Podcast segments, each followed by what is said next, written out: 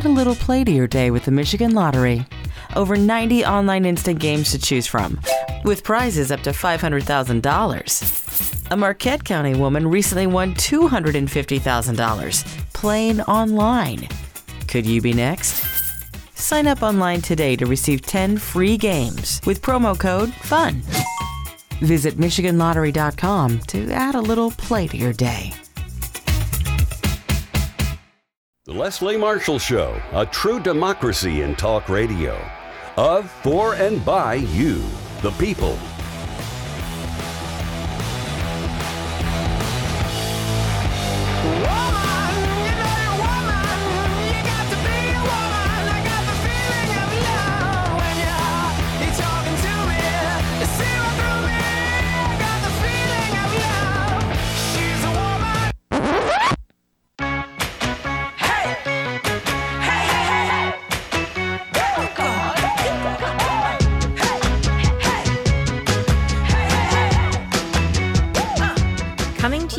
Live from Washington, D.C. every Wednesday from 3 to 4 p.m. for an hour long Generation Progress takeover. Check us out at genprogress.org or on Twitter at genprogress. Hello and welcome to the Generation Progress takeover of the Leslie Marshall Show. I'm your co-host Brent J. Cohen. And I'm joined by Edwith Theogene, my other co host for today. As COVID 19 continues to reshape many elements of our lives, we are reminded that one thing that has continued is the threat of gun violence, uh, despite this pandemic. Um, and we continue to see uh, the harm that the criminal legal system inflicts on Black folks in this country with some really glaring and uh, just devastating recent examples here. Uh, while heavily armed white protesters have marched on state capitals to protest stay at home orders without any police aggression, uh, we have seen several horrific instances in just the past few weeks of racism and racist violence that police have inflicted on Black Americans. And through these events, uh, although these events have taken place in different parts of the country and have ended in different ways, they are all part of a of a broader system that poses a daily threat to people of color and is in desperate need of of dramatic change. So to talk with us more about these tragedies and the broader gun violence prevention space, we are thankful to be joined today by Greg Jackson, the National Advocacy Director of the Community Justice Action Fund. Thank you for joining us today, Greg. All right. Thanks for having me. Absolutely. And we are we are also joined today by Tia Bell, founder of the Trigger Project. Tia, thanks for joining us. Hello, world. Thank you for having me. Yeah. So before, and we've got, you know, I, this was going to be a a packed and impactful show to begin with, and that was before the news that came out over the last couple of days um, about George Floyd and, and the incident, in, uh, or excuse me, the murder in Minnesota, um, and some of the other more recent, uh, some of the other recent examples. But before we jump into that part of the show, and and before we get into even a deeper conversation about the GVP space in general, Greg, I'm hoping you can talk to us a little bit about um, the mission of the Community Justice Action Fund and how you came to this work. Yes. Um, well, thank you. Um, so the mission of the Community Justice Action Fund is to build power in communities of color uh, that are impacted by gun violence by uplifting those who are survivors and the most impacted to lead the charge. And I got involved uh, because I'm someone who has always been pretty passionate and excited about politics. Uh, but unfortunately, in 2013, when I was uh, leaving a family event in Washington, D.C., um, I was caught in the crossfire of a conflict that I had nothing to do with, uh, but I was caught in the crossfire and shot. And um, at that time, you know, I, my closest uh, experience with gun violence was uh, watching television and movies and thinking you get shot and you can just get up, shake it off, and move on. But that wasn't my reality at all. Um, I spent 21 days in the hospital, um, six months of recovery, just learning how to walk and get back to basic functions of life. Um, and in those six months, I really learned two major things. One was that, you know, there was not uh, a major political effort to address gun violence in America at that time in 2013, despite all of the lives that have been lost, despite the mass shootings, despite the violence that happens in communities of color every day. Um, but there was nothing politically being pushed beyond crime control strategy.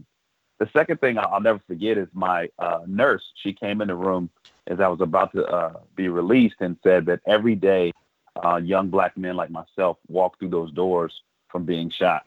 And unfortunately, it's almost like a revolving door. You know, they leave conditions that are dangerous and they're impacted or shot, and then they have to go right back into those same communities, and nothing is changing. And so, throughout my recovery, I was just committed to to being part of the solution um, being brave enough to share my story, but also using my um, passion for politics and policy, help the issue more and figure out what we can do to reduce gun violence in a real meaningful way, um, and not just use it like a political football. Unfortunately, so that's how I got involved. Great, thank you for sharing your story, Greg. Um, and Tia, what is the Trigger Project? Can you tell us a little bit more about uh, what you've been doing and why you decided to find this organization? Absolutely. Um, first, I was the founder of Four Youth LLC, which started in Washington, D.C., my hometown, four years ago, ironically. Um, that four symbolizes my Uncle Doug's birthday. He was shot and killed when I was 17 years old. Um, at the time, I was in the peak of my career, my basketball career.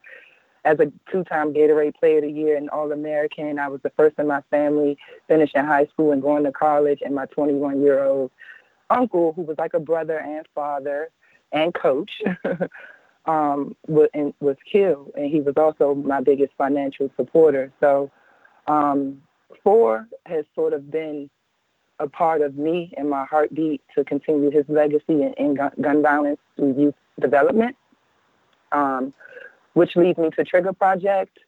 Uh, at as a women's basketball player at NC State, I endured three uh, reconstructive knee surgeries and being the person to make it out of the neighborhood and with the ball um, and be able to come back on Christmas break. You know, uh, we never had spring break, but whatever weekend I had to come back and just showcase my growth and accomplishments had ended and my identity had changed forever. So um, then I found the love of my life, uh, my daughter's father, but I also found, which I now believe is my true calling, in intentionally ending gun violence. So those surgeries led me to getting my master's in youth development. And while getting my master's at NC State, I learned about risk factors that are linked to not only violence, but just toxic and traumatic stress.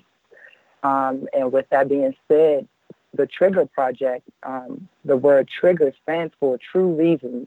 I grabbed the gun evolved from risk. So true reasons I grabbed the gun evolved from risk, um, risk factors. And those risks include things like having a history of violent victimization, um, having attention deficits or impulse learning disorders, obviously coming from low performing schools like DC public schools, having high emotional distress, antisocial beliefs, low parental involvement and supervision, disorganized neighborhoods, all these things um, that I identify with that was in this textbook. I look around as the only black woman in my class, and nobody is impacted by this page like I am. Um, and so that's sort of where the Trigger Project was planted. And now years later, I meet an amazing and incredible someone like Greg and uh, uh, an array of gun violence prevention uh, organization directors and founders and um, advocates. And I just am, you know, born with this idea to like get be a bridge between my streets, my community, and my friends who people identify as the crime um, I'm sorry, the criminal. Uh, just this morning, the police chief of D.C. referred to people doing um, the shooting as career criminals. And um, I was just thinking, what about them being traumatic endurers, you know? So I want to bring a different context to gun violence prevention. Um, first, that's actually focusing on the problem, which I normally don't do. I'm extremely solution oriented, but I realize that my young people are not uh, future oriented, and that's through my mastery and just being a youth advocate. Um, they they care about the now, and right now they are the ones that's going to prevent the shootings from occurring and killing a 71 year old or killing a set of cousins or shooting Greg or shooting my mom or killing my stepdad or killing my friends. They are the ones that stop that violence, um, that act from occurring, that impulse from occurring. Um, and that's with compassion. So the Trigger Project is aimed towards changing the norm of gun violence. And that's again raising awareness of those risk factors that we have to, we're sort of just born into um, in our natural human uh, right or lack thereof. Um, and then changing the narrative, and that's in the social context um, because there's also societal risk factors that go into um, us pulling the trigger, and that and that revolves around social rejection and lack of um, you know positive social activities, uh, the lack of funding to promote these programs, uh, and then low commitment to school and, and failure. And mm-hmm. I just mm-hmm. want to add one more thing. I had a young lady on Twitter today that I woke up to from Anacostia High School. Shout out to Taylor. I don't know your last name yet, but we're going to work together. Um, she said that her community lacks power. So how can a young person grow up and feel powerful and know their voice and, and, and when it's one, they're killed on TV literally or on camera, um, and then two, we get you know amped up uh, and aroused when these things happen, and then Memorial Day weekend ends and we forget. Um, right. So how are they supposed to feel hopeful or helpful um, when no one's really taking ownership of their future and accountability of them pulling the trigger? Because that they're under 26 years old, under 35 years old, who's doing most of the killing. Right. And they need to know why themselves. And then I want to also teach people who may call that those actions senseless or cowardly. I want to teach them through compassion that, hey, you can identify with some of these things too. If you yeah. had 28 out of 31 risk factors you were exposed to, then you might, you know, the gun might find you as well. Right, right. Wow. Tia, Greg, thank you for opening this conversation with such impactful and powerful testimony and for sharing your stories with us. When we come back after this break, we're gonna we're gonna talk a bit more about what those solutions look like and uh, deep d- dive even deeper into this conversation. We'll be right back. Thank you. Life, liberty, and the pursuit of truth. The Leslie Marshall Show.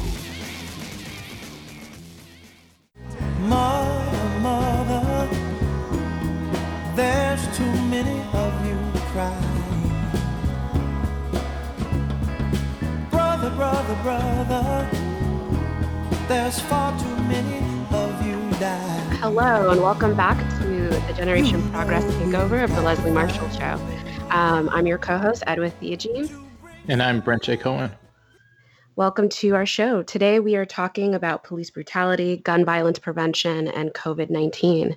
Um, we are also joined to have this important conversation by Greg Jackson, National Advocacy Director at Community Justice Action Fund and Tia Bell, founder of the Trigger Project. Um, so let's get back into this really important conversation. And to start off, uh, Greg, while stay at home orders and school closures have resulted in decline in some types of gun violence, are there other types of gun violence that are continuing or even more prevalent during this period? Yeah. Um, so we're seeing, you know, I think it's still a little early to see a lot of raw statistics around gun violence, but we are definitely seeing uh, a consistent, if not an uptick, in gun violence in communities that are historically impacted by gun violence.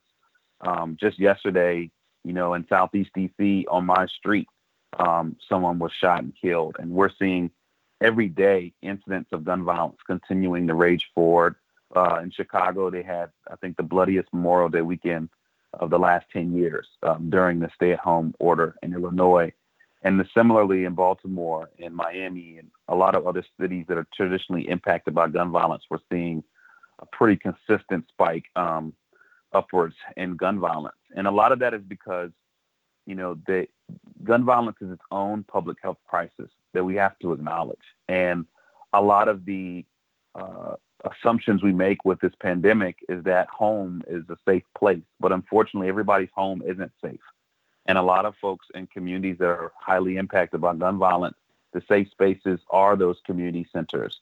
They are those violence intervention programs. A safe space may be school, you know, and not necessarily the neighborhoods that they're in every day. And now we're looking at um, months of folks who are sheltered in place in communities that aren't safe, that the government has not invested in, um, communities that have been overlooked and underserved, um, and where we are seeing concentrated poverty, concentrated uh, trauma, um, and unfortunately, uh, mishandling of conflict, interpersonal conflict that leads to more gun violence. And so, Greg, uh, hearing hearing all of that, and you're you know you're absolutely right. I think there's there's this assumption or there's this narrative that that home is where you're safe, and um, and yet some of the organizations, oftentimes underfunded organizations out there, are the places that are that are truly where folks are feel safe and and comfortable.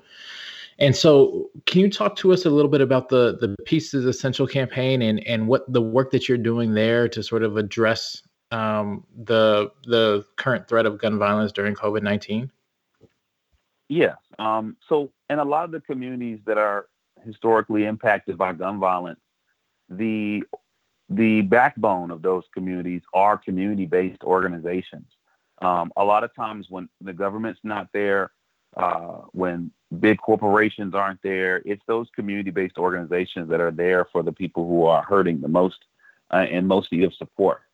And so, with the Peace Is Essential campaign, um, we're really trying to uplift those organizations that are doing community based violence intervention or violence prevention efforts. And that, that can look differently. That can be a team of folks who are doing street outreach and interrupting conflicts. That can be an organization that's doing mentoring to at risk youth, like the Trigger Project and For Youth that Tia spoke about. Um, and there's also organizations that are on the ground every day providing services for communities um, that are hurting the most. And so what we're seeing during this crisis is that those same groups are now doing double duty. Not only are they trying to prevent violence, they are the credible messengers that are reminding people to social distance, that are showing people where they can go for uh, for resources when they don't when they aren't able to go to school or go to work. Um, reminding people what are the the steps they need to take to protect themselves health wise. That's not a online advertisement. That's not a police officer. That's not a website. That is those violence intervention and prevention programs in the community that are pushing that message. And so the Peace Is Essential campaign is an effort to do two things. One, to encourage people to donate to those organizations and help uplift them in these times, um, knowing that they're doing so much more work to help these communities. Um, and then two, to advocate and to make sure that uh, government programs and public services don't overlook these efforts as part of their emergency funding. Um, fortunately, in uh, Chicago, the mayor agreed to 7.5 million in emergency funding specifically for these type of programs. In California, they agreed to 9 million. Uh, in Virginia, they agreed to 2.6 million to help these programs. But then in states like Maryland, uh, the governor vetoed $3 million for these programs. And so our effort is really to uh, make sure that we're putting pressure on our elected officials to protect funding that is critical to keep these communities afloat and help those organizations continue to be operational in the time when they're needed most. That's amazing, amazingly important work. And when we come back after this break, we're going to dig in even more here on the Generation Progress Takeover.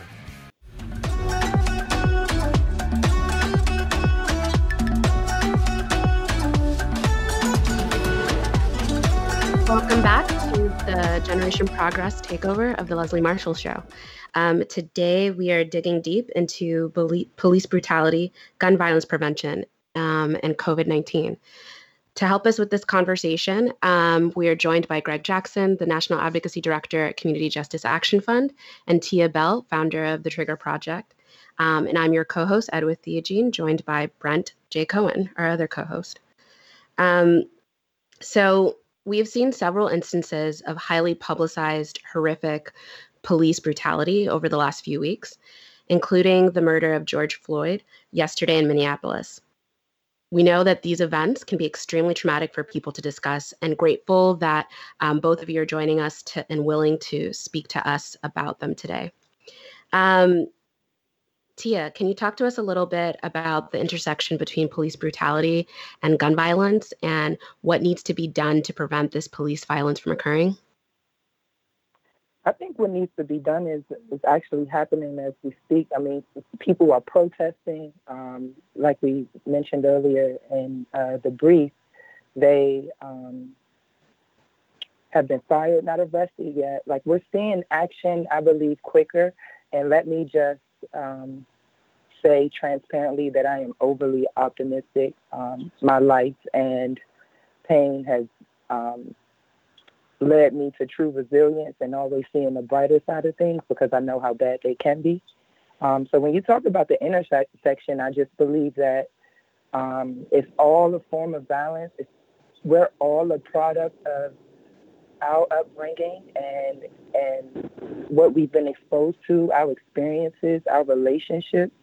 And if we all start to see each other as people, we'll all start to be, truly realize that we all have trigger fingers. We all are potential shooters, as I've mentioned. Um, we all have the possibility of acting with violence. Um, as Greg mentioned earlier, that interpersonal conflict uh, is deep, but also the intrapersonal what's internal is deeper. Um, and I'm very scared to say this, but um, I'm just going to speak my truth uh, this afternoon because Greg brings it out of me.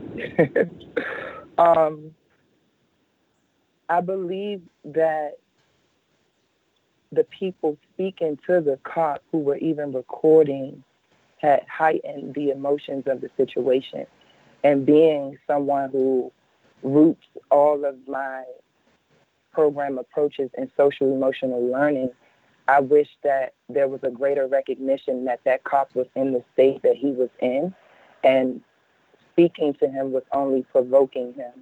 And um, I think that is just a platform and an example to show that we all need to be aware of self and socially aware. And we've lost that connection. And things like gun violence and the coronavirus um, are, are showing that and exposing that and heightening that. So um, I don't want to overshadow um, Mr. French's life, um, his heartbeat, what he meant to people.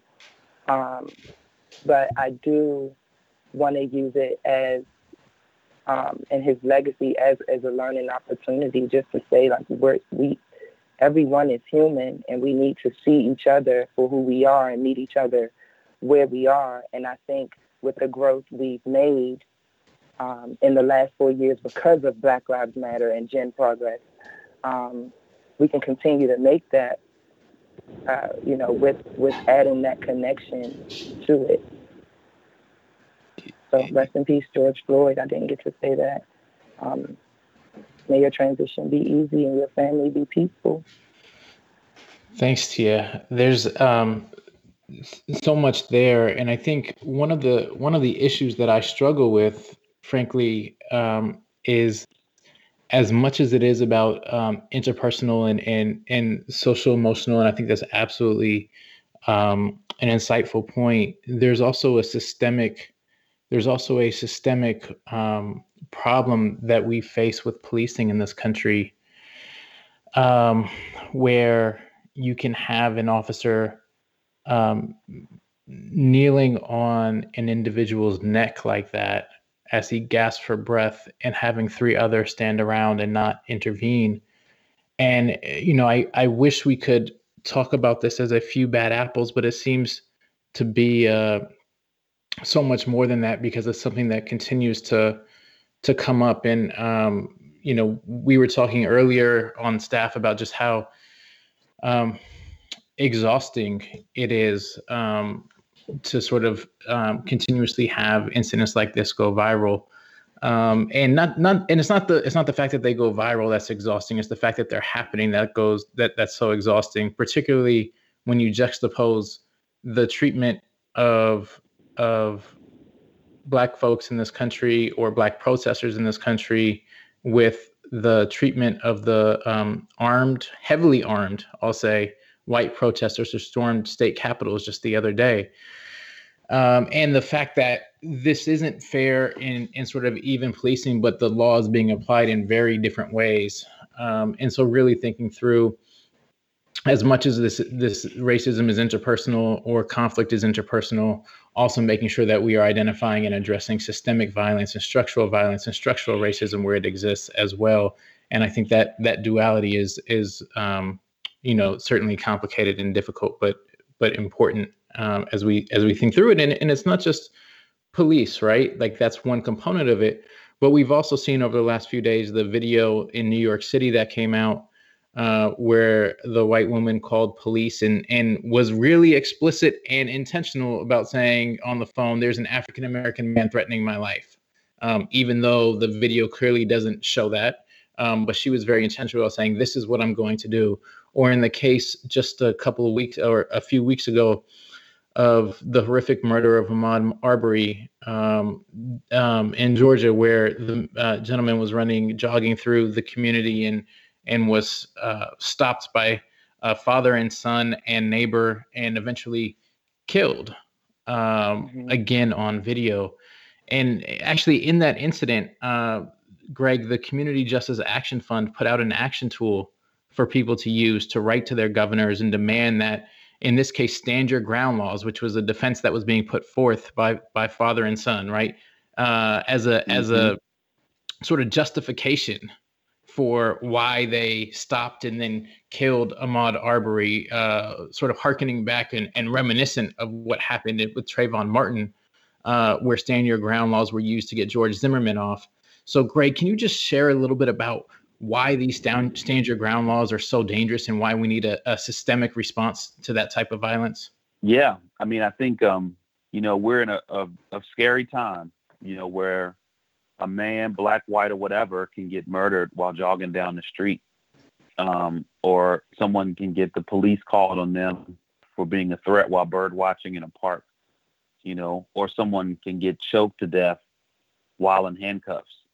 You know, these are some of the most vulnerable uh, nonviolent situations you can find an individual in, and we're still watching violence take these lives every day. And it makes it, I mean, it for me as a black man, it it is terrifying because I like to jog every day. I care about my health.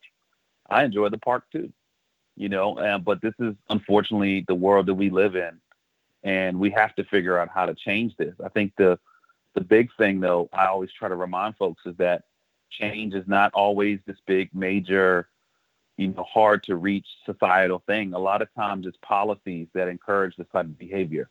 Instead, the ground laws are a very clear example of that. You know, every state that has implemented stand your ground laws has seen a spike in homicides and a spike in justified homicides of unarmed individuals, which are both terrible things. Um, we've also seen that these laws are not being uh, the justice around these laws and how they're being used is not being done fairly. The discretion is placed that, that that's utilized by judges in our criminal justice system vary very differently depending on the color of your skin. So even if you believe in the law, the way it's being um, applied is is uh, disproportionate um, and oppressive in itself. Um, and frankly, it is giving people a license to kill. You know, a license to threaten someone, and even when you have an opportunity to retreat, even when you have an opportunity to de-escalate, to still push forward and use lethal force and that is not a, a, world that any of us should be living in. Um, additionally, I want to flag that, you know, there are four states in America that still do not have hate crime laws, and Georgia being one of them. And that's a, just a whole nother level of, of um, political and policy related protections that we're given to people who are using hate to harm others. And we have to reverse that.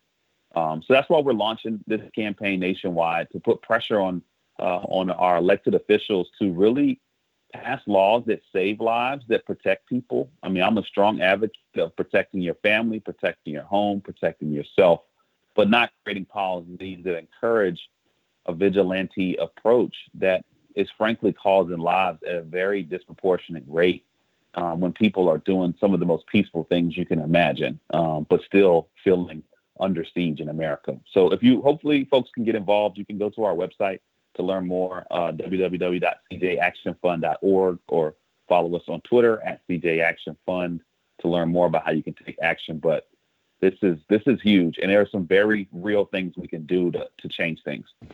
Thanks, Greg. So for for folks out there, uh, you said www.cjactionfund.org. Correct. Awesome. All right. So there's very real ways for folks to get involved by going to that site and taking action with the CJ Action Fund. We're going to jump off to break. And when we come back, we're going to wrap up our discussion here and talk a bit more about how folks can get involved. Leslie Marshall. Real people, real life, real talk.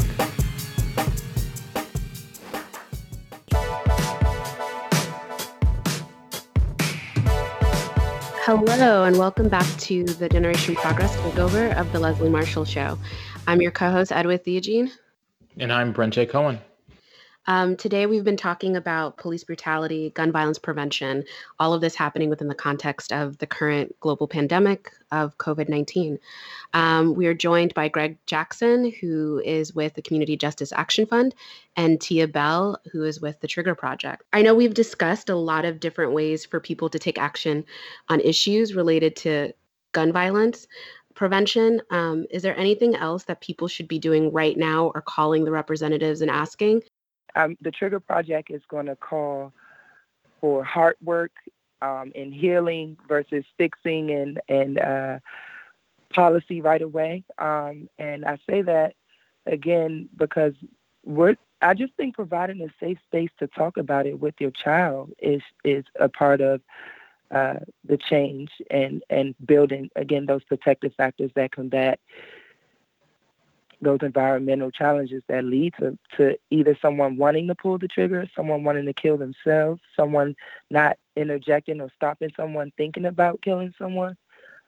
Again, just providing that dialogue that's uneasy, especially in the household of, of, of one of my young people that I serve um, in my program who may not have that connection um, or or literally may not have the space to carve out in their home or living room or apartment to say, we're going to go here and discuss our issues, or we're going to go here and discuss what's triggering us today. We're going to go here and just identify what we're feeling today in general. Forget just talking about gun violence. Um, so I say we we we rally and and we team together to to have more conversations like we're doing with you guys here on the Leslie Show, and also just in your home, um, in your home, because then they know how to to shape those words and articulate those feelings, and then one day they're writing a better letter that's more impactful to a governor, or they're they're making um, a, a, testimony at a hearing and it's uh, articulate, you know, it, it we need to start shaping emotions and feelings and words around what's happening because it's happening every day in my community, but it's also happening at a national level, um, and and we can't continue to ignore it. Yeah. Or not yeah, see can, see people add, who are killing oh. each other every day. I'm sorry, as, as we're not human. Thing. Uh, sure, Greg. Thank you, T. Yeah. Um, I think additionally, a lot of organizations exist at the community level that are working hard to try to address gun violence um, and help communities survive this pandemic that are under resourced. And so, in addition to donating, um, you can also advocate to your state senators. Um, right now, 20 senators um, across America uh, came together to write a letter to advocate for $250 million in emergency funding to help these community-based organizations stay afloat through grants and continue to serve in their neighborhoods. And so that's only 20. You know, we need way more than that. Um, so you can call your senator um, and ask them to either be a supporter, thank them for being a supporter, or if they're already a supporter, have them champion and continue to advocate for this because in these times we need resources um, to help these organizations and help these communities navigate through this really challenging time. And unfortunately, you know, the government, the federal government gives over $3 billion to law enforcement, um, but zero dollars to these community based programs at this point. And so, if we want to start seeing proactive change and not reactive law enforcement that can lead to some of these traumatic things that we're seeing, we have to invest in it. And we have an opportunity right now.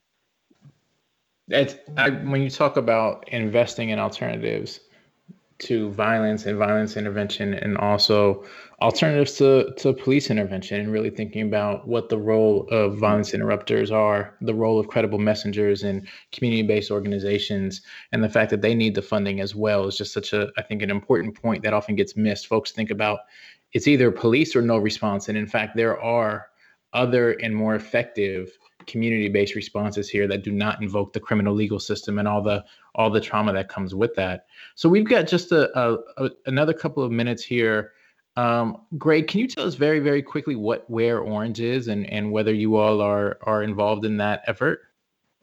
Yes. Um, so on June 5th is National Wear Orange Day. Uh, and it is something that started um, from a couple of community-based organizations in Chicago and New York, which really advocated to wear orange on one day a year to celebrate uh, the importance of gun of reducing gun violence, ending gun violence, um, and just reclaiming that color um, that is typically used with hunting and, and other ways. And so that is on June 5th this year. Um, so we encourage folks to wear orange, post on your social media, um, you know, uh, around your family, your friends, especially if you're still sheltering at home, um, to bring awareness around this issue. And then also, hopefully, it's a chance to kind of, as you're starting to educate and talk to folks about it, you show them how they can be a part of the solution, whether they're donating to these groups or advocating uh, for some of these programs and solutions that exist out there. Um, but it's a very big day, very big opportunity for us to really gain awareness around this critical issue. Great, thanks, Greg. And and there are local efforts happening, I think, all around the country on Wear Orange Day. And um, Tia, just very quickly. Yeah, please. I was turning to you right now. We got just a uh, uh, just about a minute here. Yeah, pass me the ball, Brent. Um, I am I am a part of the Wear Orange uh, initiative this year, um, and I'm very excited to bring uh, a virtual bingo, gun violence bingo, that we're going to be playing that Friday night, 6 p.m. Eastern Time, on all social media outlets for the Trigger Project. That's Facebook, Twitter, and Instagram at uh, the Trigger Project DC.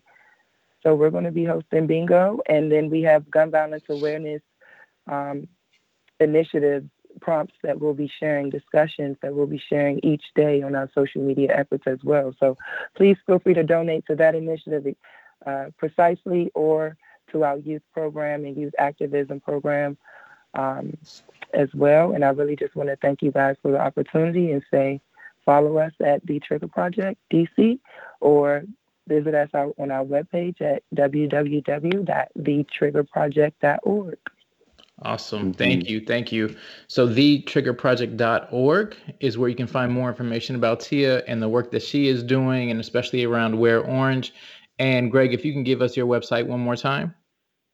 Yes, uh, www.cjactionfund.org. And you can follow us on all social media outlets at CJ Action Fund. Thank awesome. you again for having us. This has been great. Absolutely. And the way that you know Greg is an older millennial like me is he still says www before the website address. So thank you, Greg. I feel like I'm in community right. with you. so that's a that's about all the time we have today. Want to thank our producer Mark Grimaldi, our senior press associate Emily Leach, and of course our guests uh, Greg Jackson and Tia Bell for their incredible insight here. Please make sure to check us out on Twitter and Instagram using the handle at Gen Progress. And we will talk to you again next week on another remote Generation Progress takeover of The Leslie Marshall Show.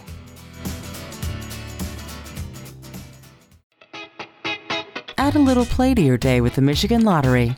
Over 90 online instant games to choose from, with prizes up to $500,000. A Marquette County woman recently won $250,000 playing online. Could you be next? Sign up online today to receive 10 free games with promo code FUN. Visit MichiganLottery.com to add a little play to your day. Add a little play to your day with the Michigan Lottery. Over 90 online instant games to choose from, with prizes up to $500,000. A Marquette County woman recently won $250,000 playing online. Could you be next? Sign up online today to receive 10 free games with promo code FUN. Visit MichiganLottery.com to add a little play to your day.